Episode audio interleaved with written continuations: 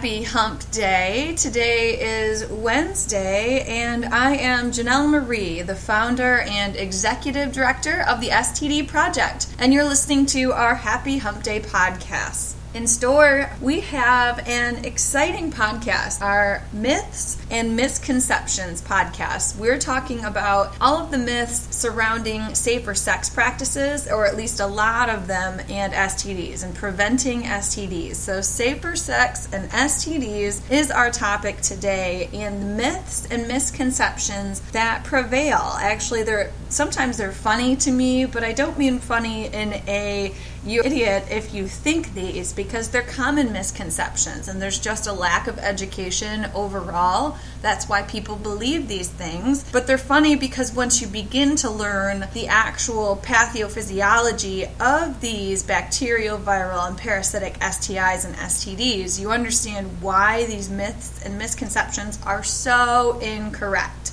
We're going to start with one that I think is particularly interesting and biased. One that I hear quite commonly. People think that lesbians cannot contract STDs. Women who have sex with women can't contract STDs. And actually, at the STD Project, we talk about all sexual preferences because all kinds of individuals contract STIs and STDs. You can get an STD from all different kinds of sexual activities. Every kind of sexual activity includes some sort of inherent risk depending on the actual activity itself. So you can get an STD from genital fluids. You can get an STD as well from blood. You can get an STD from skin to skin transmission.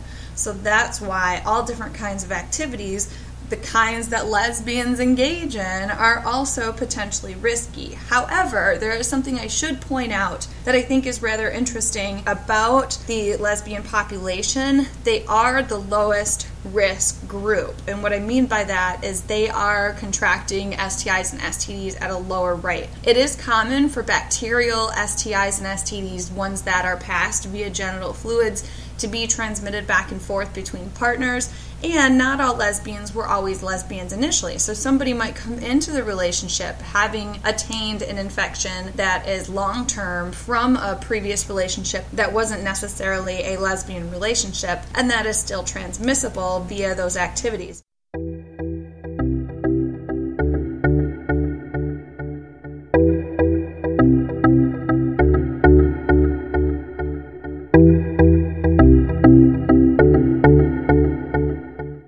Recap a couple of the things that I just said along the lines of the lesbians cannot contract STIs and STDs because some of these things are really important. They pertain to everyone. One of those things is that you can contract an STD from oral sex. In fact, you can contract an STD from all sexual activities. All sexual activities contain some level of risk. Some sexual activities are more risky than others. You can get an STD from genital fluids, not only, but you can get an STD from genital fluids, skin to skin contact, Blood is another way to transmit STIs and STDs, and every different STI and STD has a preferred mode of transmission. Some are transmitted via a couple of different ways, a couple of different of those ways that I mentioned. Some are only transmitted via skin to skin contact, some are only a bloodborne pathogen. It just depends on the STI and STD itself. So, the logical next step is how do we prevent all of these infections? If we can contract something from all forms of sexual activity,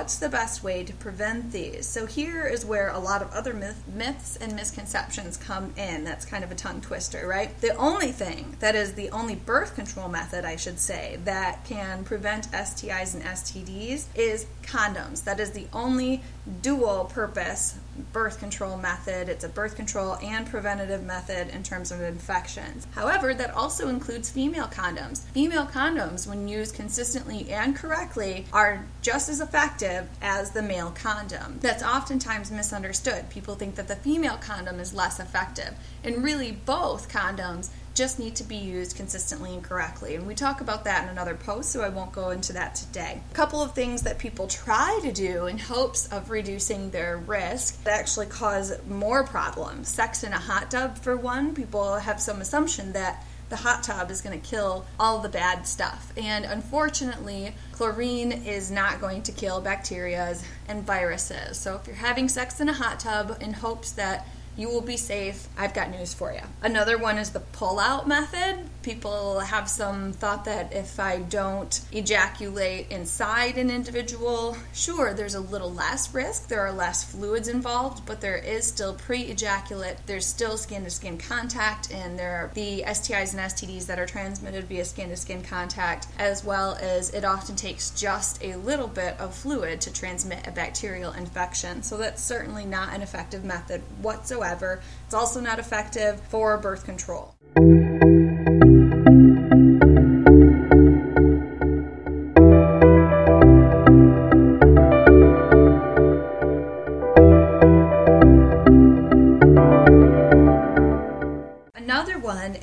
Douching and brushing your teeth. So a lot of people think that well if I clean out quote unquote that area, if I if I douche my vagina after I have engaged in some sort of sexual activity, then I'm washing everything away.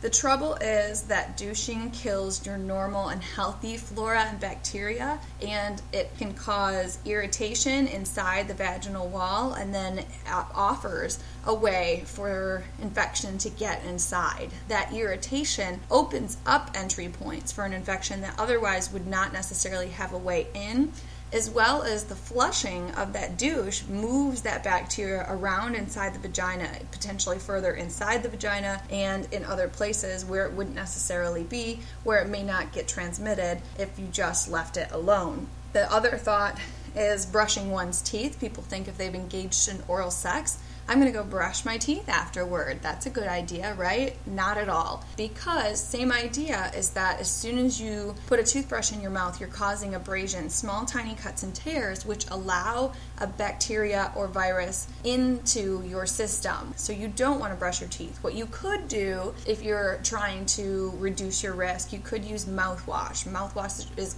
mouthwash is going to be less problematic than brushing one's teeth, but both brushing your teeth and douching after sexual activity actually increases your risk of contracting an STI and STD and increases that risk of getting an infection.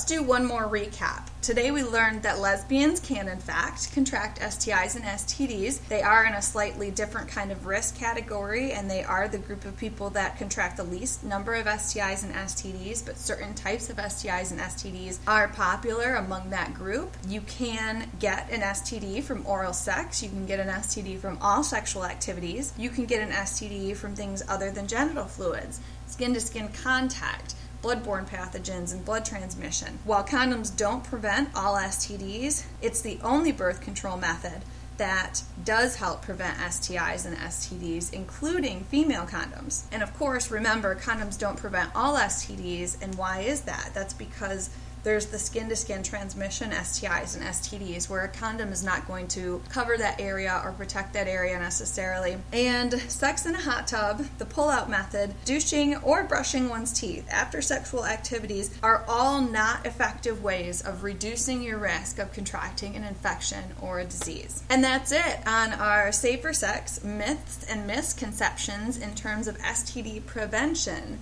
Next week, we've got another exciting podcast. We're going to be about sexual health and what sexual responsibility means and what that means for you and for your sexual health. Stay tuned for next time.